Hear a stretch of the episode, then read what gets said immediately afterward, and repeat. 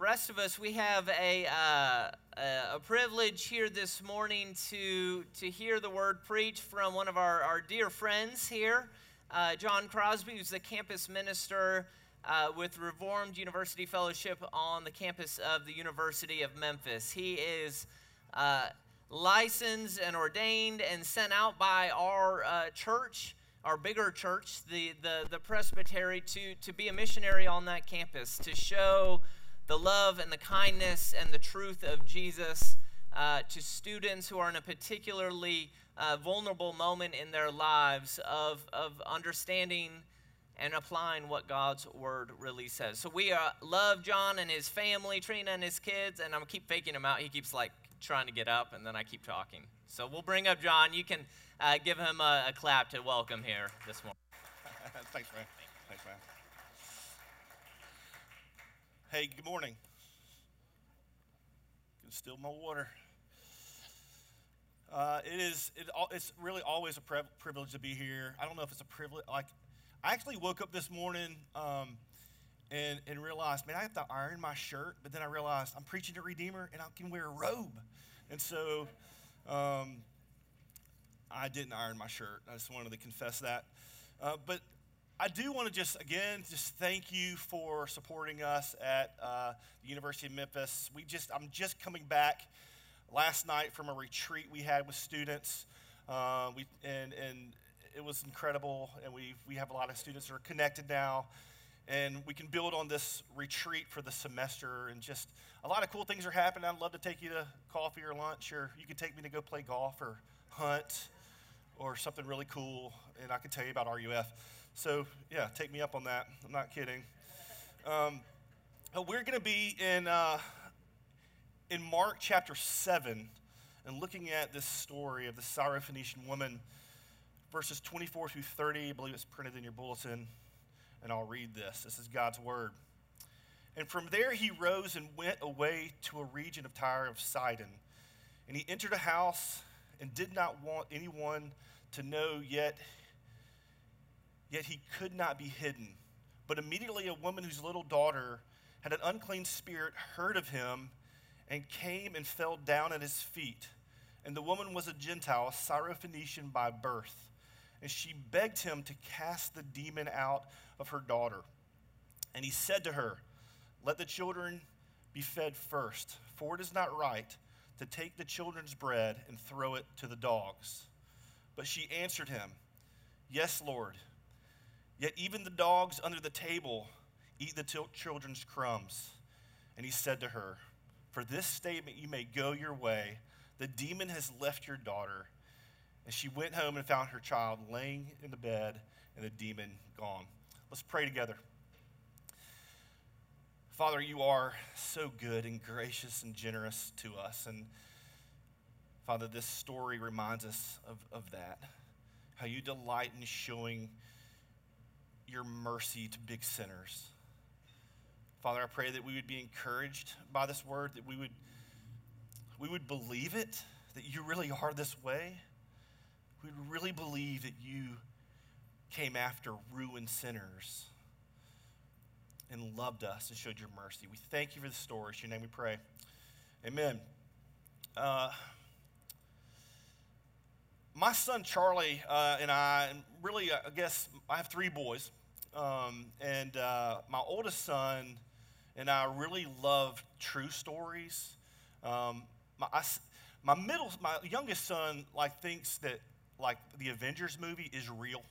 Um, so it, this doesn't really apply to him, but really all of my my two oldest sons, like we love like those true stories. We love those movies about like like the real things, like the story Miracle about the hockey USA hockey team. Like you love that, or Blind Side. Um, we recently watched the movie Radio together. If you hadn't seen it, it's a great little movie. Um, but those those movies that are true and they draw you into the story and they grip you. Uh, I, I, love those stories that you can relate to and you can see yourself in the story. We even like those. Uh, this time of year, you can watch those ESPN like uh, stories about like the Iowa team that you know, and they hold their phones up at the children's hospital. You just, it just, I love that stuff.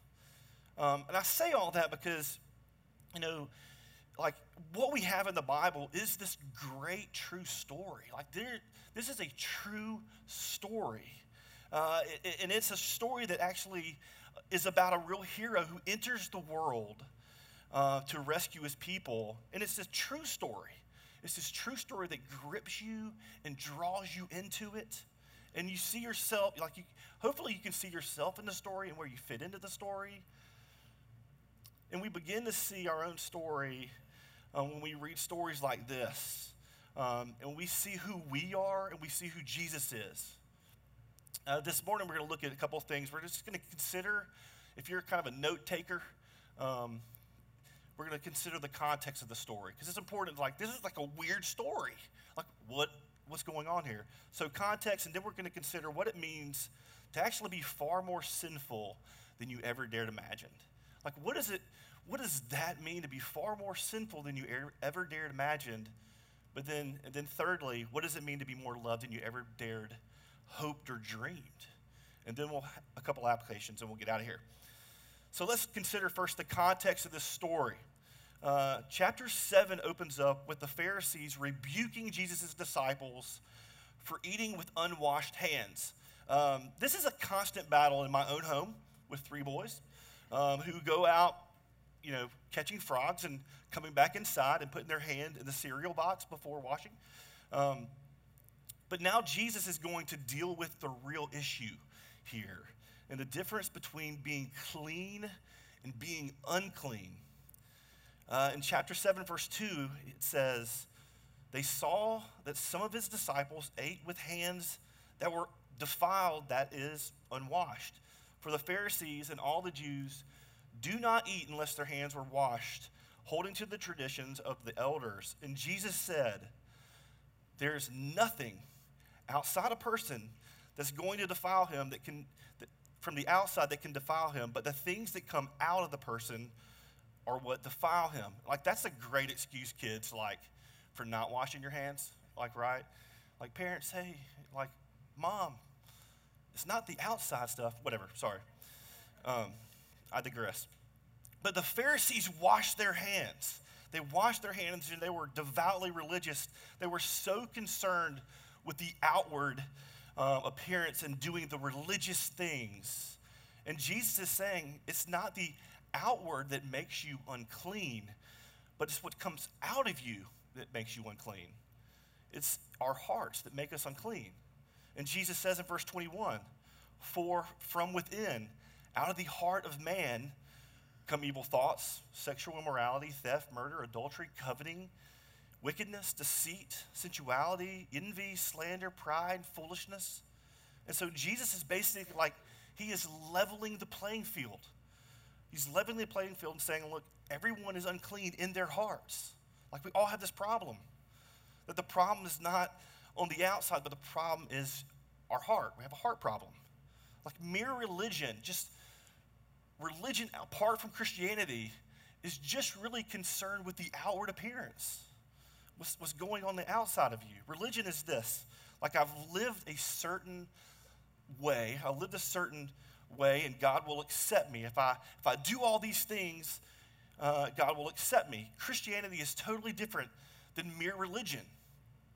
The gospel is this Jesus Christ lived the perfect life that you and I couldn't live, and so God accepts you. It's totally different.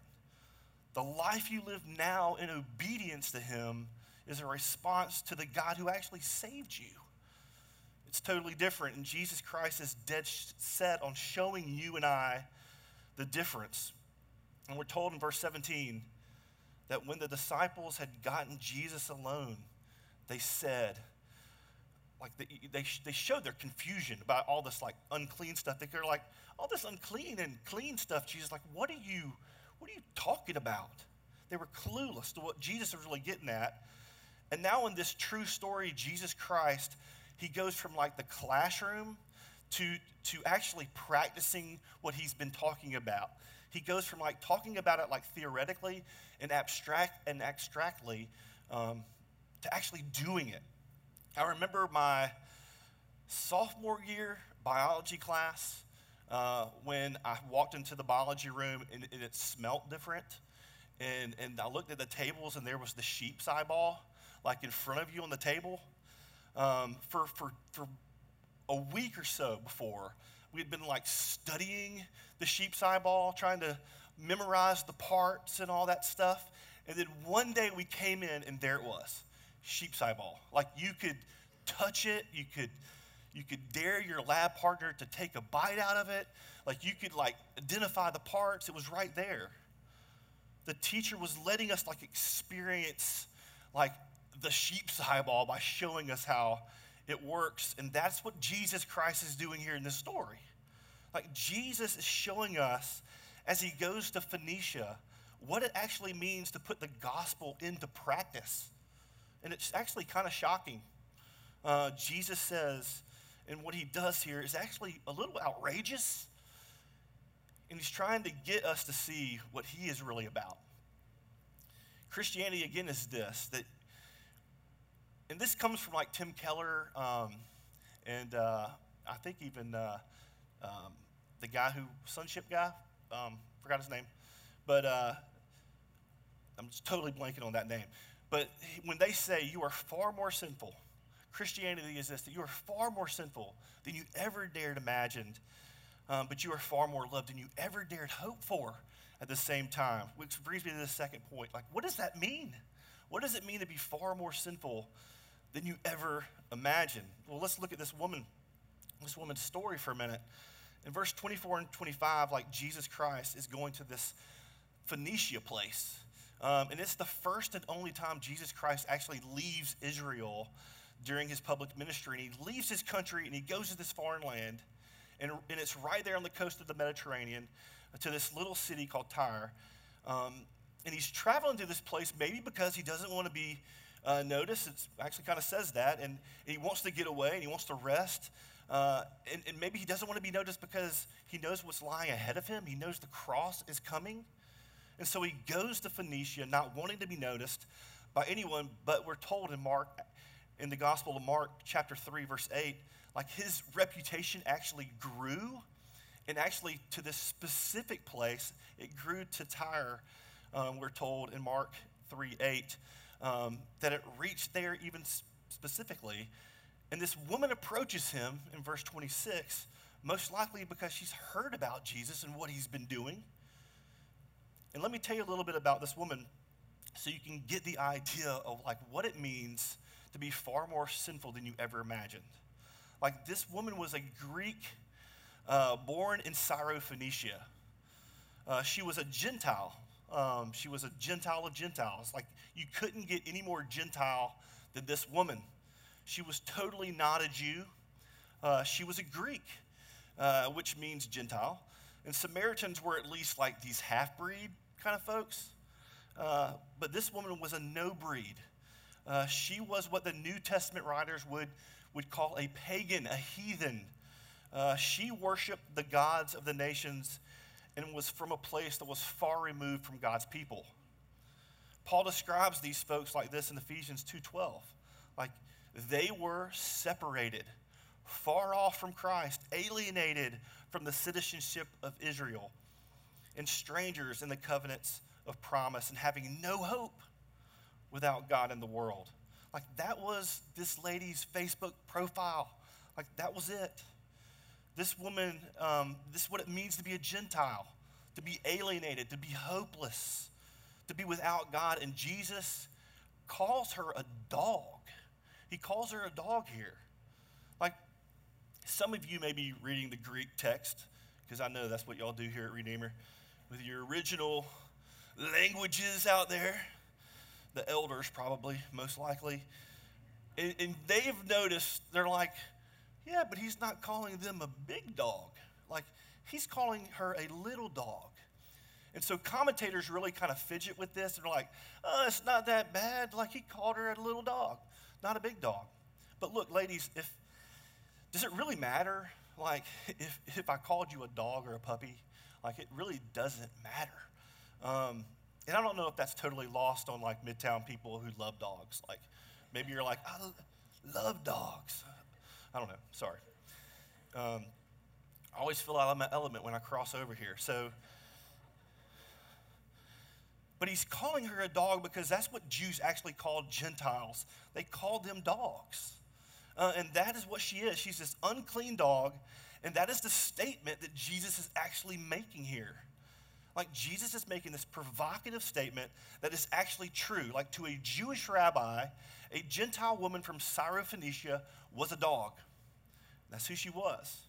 Not only was she a Gentile of Gentiles, not only was she this godless pagan um, from a far off land and this unclean dog, she was a she.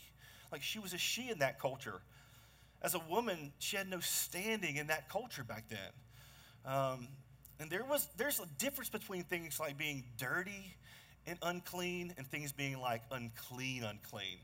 Um, let me explain that a little bit. Like what I'm talking about is like this this woman was was an unclean woman who had an unclean daughter who who had an unclean spirit. Like she covered all the bases of like uncleanliness here. Um, and if you go back to the beginning of the chapter, uh, where it talks about like being unclean, like this woman like was spiritually, culturally, and ceremonially like she fit the bill of like as filthy as you could possibly be. That's who she was. Um, with three boys, we kind of live by like the three three second drill in our house. Um, you know, you drop something on the on the floor, you pick it up. It's it's not that dirty, right? Um, actually, our third child, we just serve him on the floor now, like it's like mac and cheese on the tile, just. But our first child, like we, well, probably our second child, we were more three second drill people. Um, but you know, like when you drop like a sucker or a skittle or a cheeseburger, in my case, on the ground, it's not that dirty, it's kind of dirty. And so you got three seconds and you can eat it. It's not really scientifically proven that it's any dirtier or whatever, but we trust in it and we believe in it. Um, and it's just kind of dirty. But then there's like last day of Memphis in May dirty on the ground, right? You've been, you've been there, right? The, the last day, like you don't sit on the ground down there. I have seen things. I have seen things and I have bad dreams about the things I've seen on the ground there. And you don't drop a cheeseburger on the ground the last day of Memphis in May and take a bite out of it. It just, it never applies. Like it doesn't, it doesn't, I'm just getting freaked out about right now. Um, it doesn't. Like this woman is not like three second drill dirty. Like she's not just a kind of dirty. She is last day of Memphis in May ground dirty. Like, you know, the ground kind of moves like dirty, like gross. She's, and it's absolutely outrageous for her to bust in on Jesus' vacation and beg of him. Who does she think she is? Like Jesus Christ in this verse, in verse 27, says, like, let the children eat all they want, for it is not right for the children for the children's bread to be tossed to their dogs. And you know what Jesus is doing in this passage when he says that? Like he's testing her. Like he's testing her. Like he wants to know, like, first, do you really know who you are? And secondly, do you know who I am? Do you know that you are last day of Memphis in May ground dirty? And do you know who I am? Because do you really know who I am? He's like, Jesus is saying, like, I'm a Jewish rabbi. Like, who do you think I am? I'm a rabbi who has come to my people first. I've come to Jerusalem, Judea, Samaria, and then the other ends of the earth. And this woman is really out of her turn. She's really out of her turn. She's not waiting her turn. She's not like playing by the rules. And Jesus is making this provocative, truthful statement uh, to find out if she really knows who she is and if she really knows who he is. And then in verse 28, she says, You're right, Jesus. You're actually, you're actually right, Lord. Yet even the dogs under the table eat the children's crumbs. She's saying, like, I'm filthy. I am last day Memphis in May ground dirty. But even the dogs under the table eat the children's crumbs. And do you know what's going on here? Like she is saying, You're right, Jesus. You're, you're totally right. I'm far more sinful than I ever dared imagined. And I realize I'm totally disqualified. Um, and I have no claim on you, and I deserve nothing. And it's actually kind of outrageous that I'm kind of bothering you right now. But bless me anyway, is what she's saying. just go ahead and bless me anyway. You have more than enough grace, and all I need is a crumb from your table. And you don't even have to interrupt your rest. And she's saying, You know what, Jesus? I know who you are. I know who you are. And you love dogs. You love dogs. You actually aren't like the other rabbis, Jesus. There's food on that table, and actually, you want to give it to me, is what she's saying. And she's really got Jesus kind of nailed here, like totally pegged him. Like she's filthy. She's a Gentile, dirty dog without any standing. But you know what? The good news is Jesus loves folks like this. He loves folks like this. He has no three second drill rule. And if you want to know anything about Jesus Christ, like it is that Jesus Christ came into the world to actually become dirty for you. What does that mean? Um, what in the world does that mean for, for our life? Um, where we're, you know, we, we always go back and forth between two extremes in our lives. Um, on one hand, we feel like we're too good uh, to, to really need this kind of salvation. Uh, that, and it kind of maybe offends you that I would associate you um, or you would be associated with this filthy woman. That you think you just need a boost. You think, man, I, I'm kind of a good Christian person. I'm cool. I go to Redeemer. You know, I have an iPhone watch and whatever. I, I do too. That's what I wore this for y'all. Um, I don't, whatever, sorry.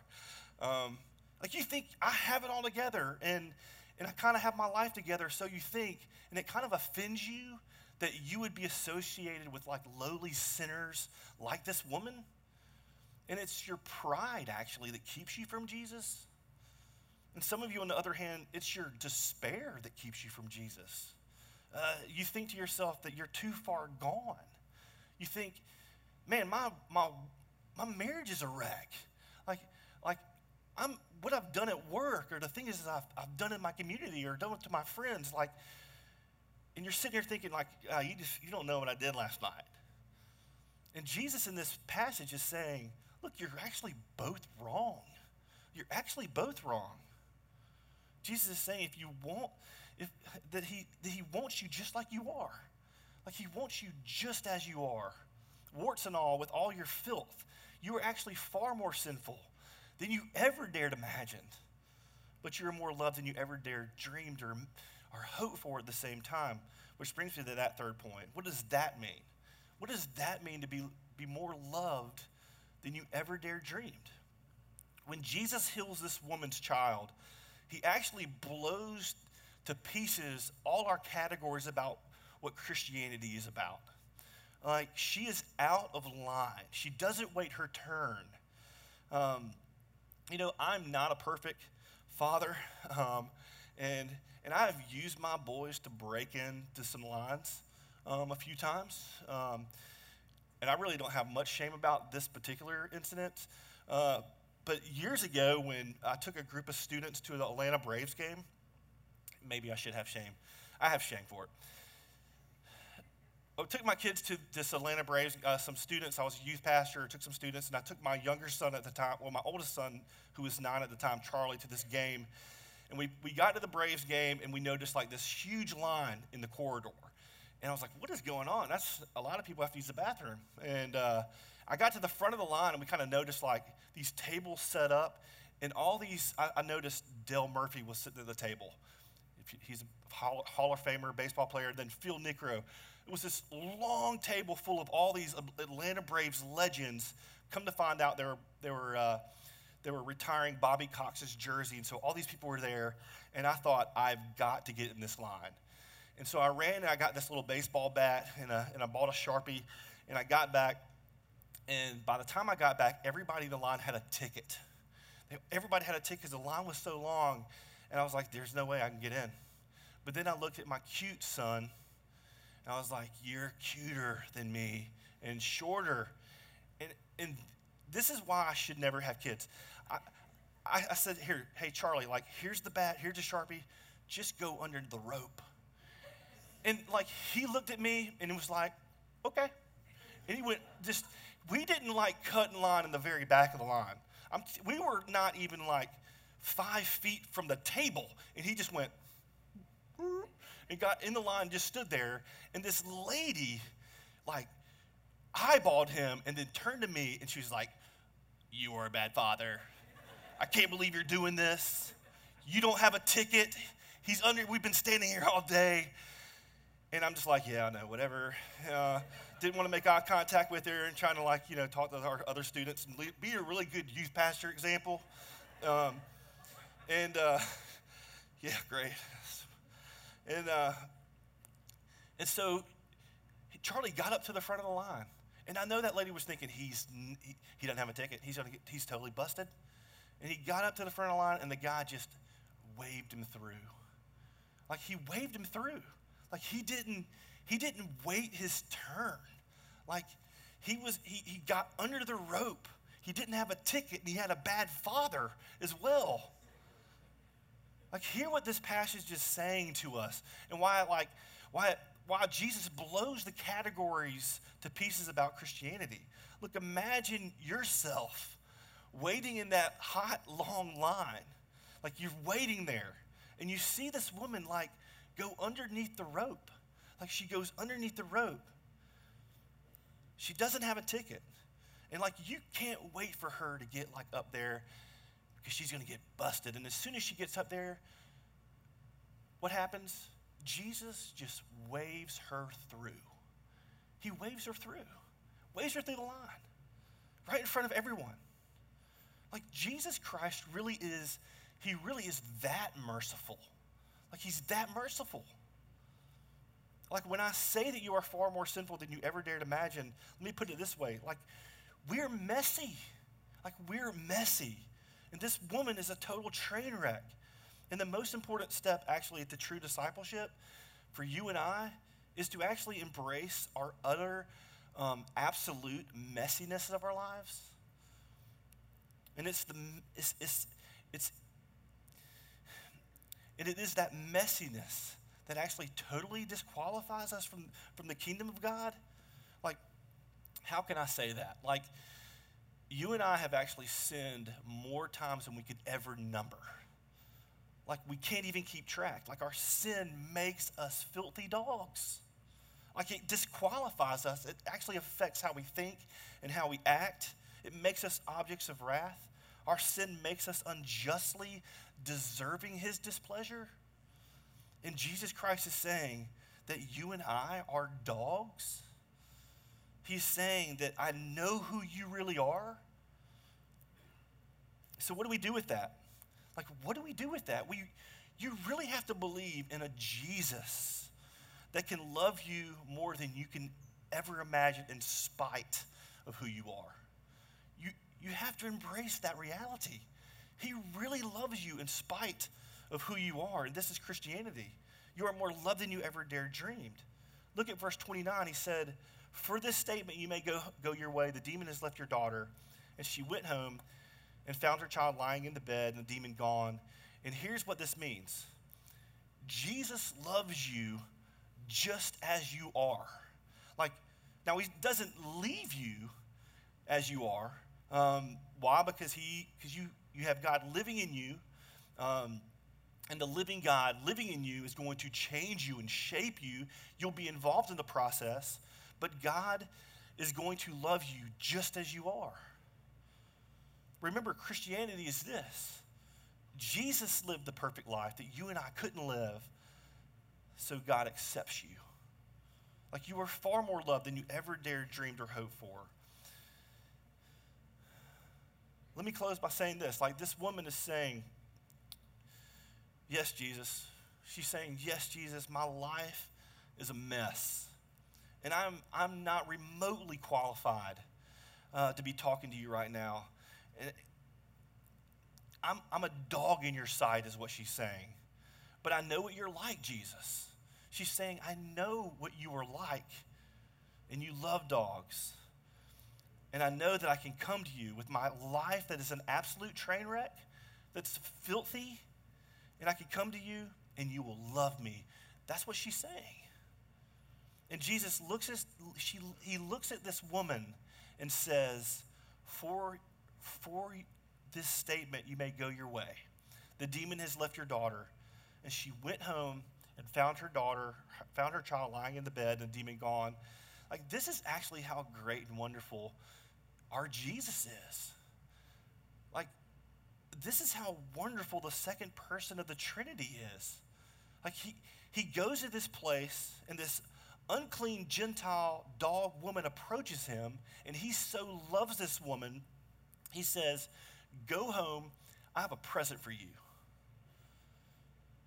Your sweet, precious daughter that you've been bugging me about is asleep in her bed, and the demon is gone. Like, man, Jesus delights in showing great mercy to big sinners. He really does. I, I feel like I think I've said this before. One of my favorite verses uh, that I feel like I use quite a bit with students on campus is Isaiah 30, 18. That, he, that the Lord longs to be gracious to you. He longs to be gracious to you, and he rises to show you compassion. That's what he's like. Jesus is not wanting you to get it, get your life all together. He wants you to bust in just as you are, to truly believe that you are far more sinful than you ever dared hoped or imagined, but you are far more loved than you ever dared dreamed at the same time. Like nothing else will change you. Like nothing else will change you. Jesus looks at this woman and is saying, You couldn't be more right. I, love, I actually love dogs. And I came into this world for sinners, not for the righteous.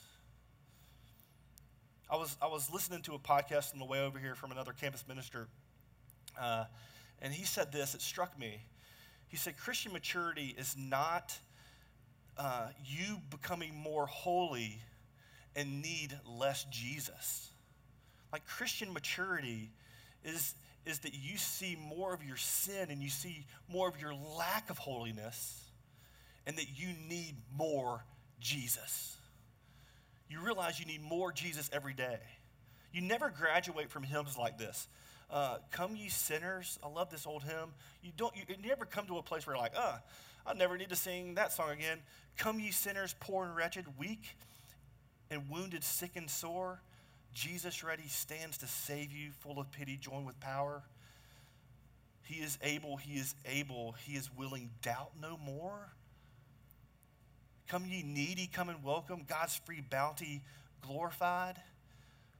Like, you never graduate from singing those songs. Like, do you see your story in the story?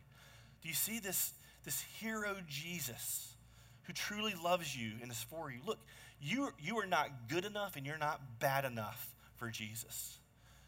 I love that. Jesus delights in showing his great mercy. Let's pray together. Father, we do thank you for your word, for the story that is true.